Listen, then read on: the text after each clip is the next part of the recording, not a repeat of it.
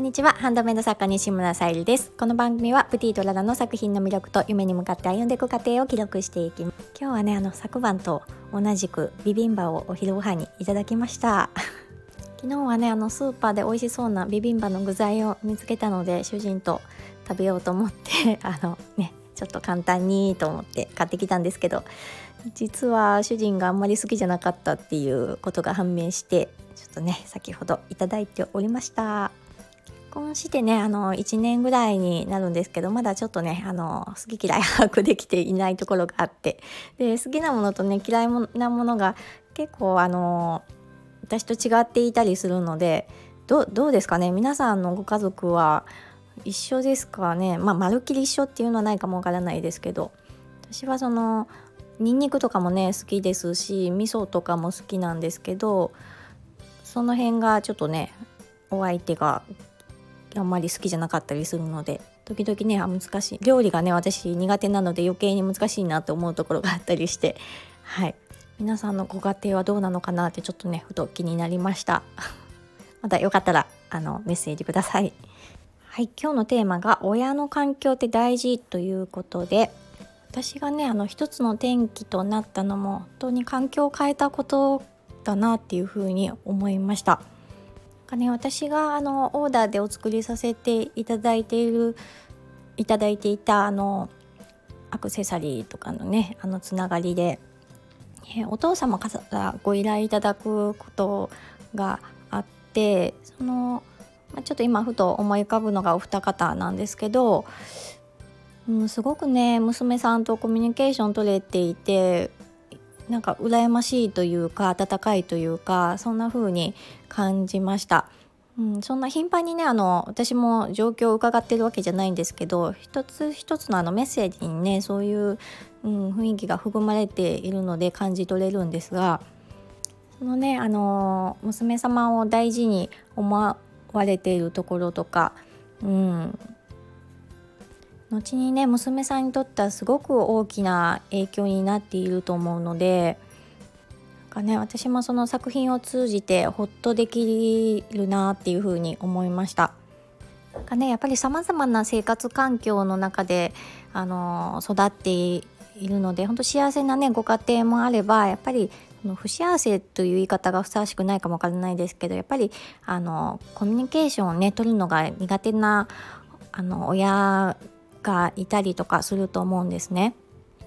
で今でこそうちもあの何でもね話せるようになったんですけど時ねまあ父親も若い時ねあの母も他界してっていう時にやっぱりコミュニケーションが私と取れていない時期もありました。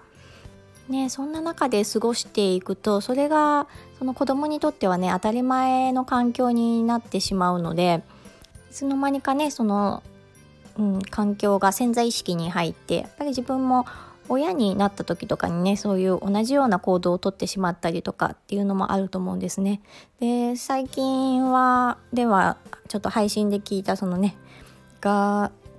ーシーさんの件もそのね、父親がギャンブル依存症で、まあ、自殺されたっていうところから、うん、学びがあるはずなのにやっぱり自分もギャンブル依存依存症になっているっていうことももう、うん、どうしてもね避けられないその育った環境っていうのはあるのかなっていうふうに感じます。私はね遅いんですけど30代の頃にその長倉健太さんっていうねあの方の本を読んだり、まあ、配信をね聞いたりしていくうちに、うん、自分の環境ってどうなのかなっていうふうに考えるようになりまして自分のそもそものあの根本的な考え方もなんかハッとさせられる部分とかたくさんあってでその中で、うん、あの代表的な私の中で影響を与えてもらった「親は100%間違っている」っていう著書があるんですけどもこれはねあのそのままあのタイトルだけを鵜呑みにしないで中を読んでもらいたい一冊なんですけども日々ねあの学校の教育とかねその育ってきた環境でいつの間にか、うん、自分の好きと嫌いだけではなく正しいと教わってきたことそれが本当に正しいかどうかなんてわからないのに正しいと教わってきたことを、うん、破壊してくれるような本なんです。なのでねちょっとね刺激的な言葉を使ってあったりとかするんですけど私は非常に、うん、あの若い方にも読んでもらいたいですし、うん、親世代とかもうね皆さん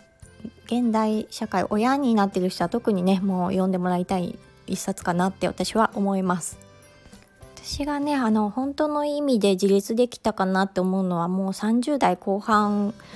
で遅いなってねもう自分でも実感してるんですけどもうんと結婚生活をねあの2回送っていたお家っていうのは親から私の親からね譲り受けた一軒家で住んでいましたなのでまあ離婚すると私一人でそのね大きな一軒家に住んでいたわけなんですけどある時ね私この環境でいいのかなっていうふうに思ったんですね。うん、あのね与えてもらった一軒家で住んでいたら今もねあの創作活動もずっと楽に進められていたかもしれないですし、うん、お金もね貯まれる貯めれるような状況であったの間違いないですね。あの家賃とかもね払わなくてよかったので本当に楽な生活ができていたのかなっていうふうには思いますが決してねあのそんなことはなくって私はその家を、まあ、父親にねあの売ってほしいっていう形でお願いしてそこからアパートをちょっと転々としたんですけどもまあねアパートもちょっと、うん、環境が悪くて嫌がらせがあったりとかもしたりして、うん、でもそういう環境を味わったからこそそのねあえて一軒家に住んでいた、うん、なんで幸せな環境っていうのも感じられましたしその自分のねあのお給料の中からその家賃がね何万と引かれていくわけですから、うん、働く意識とかもね全然変わってきますしそういったね環境の中ですぐ過ごすことによってまたねあの新たな主人との出会いとかもありましたしもう随分ね得るものが多かったと思います。今でもねあの守られた環境の中にいるんですけど守られすぎている環境ではやっぱりねうんいけないなっていうふうに思いました。やっぱりね親も子供もどちらもね依存し合ってはいけないと思うのでそれでねまたあの親とね暮らすようなことがあったとしても一度ねあの離れた環境で暮らしてみるっていうのはすごく大事だなと思います。いろんなねあの方に出会っていろんな方のね思考の違いとかも感じて生きていくことが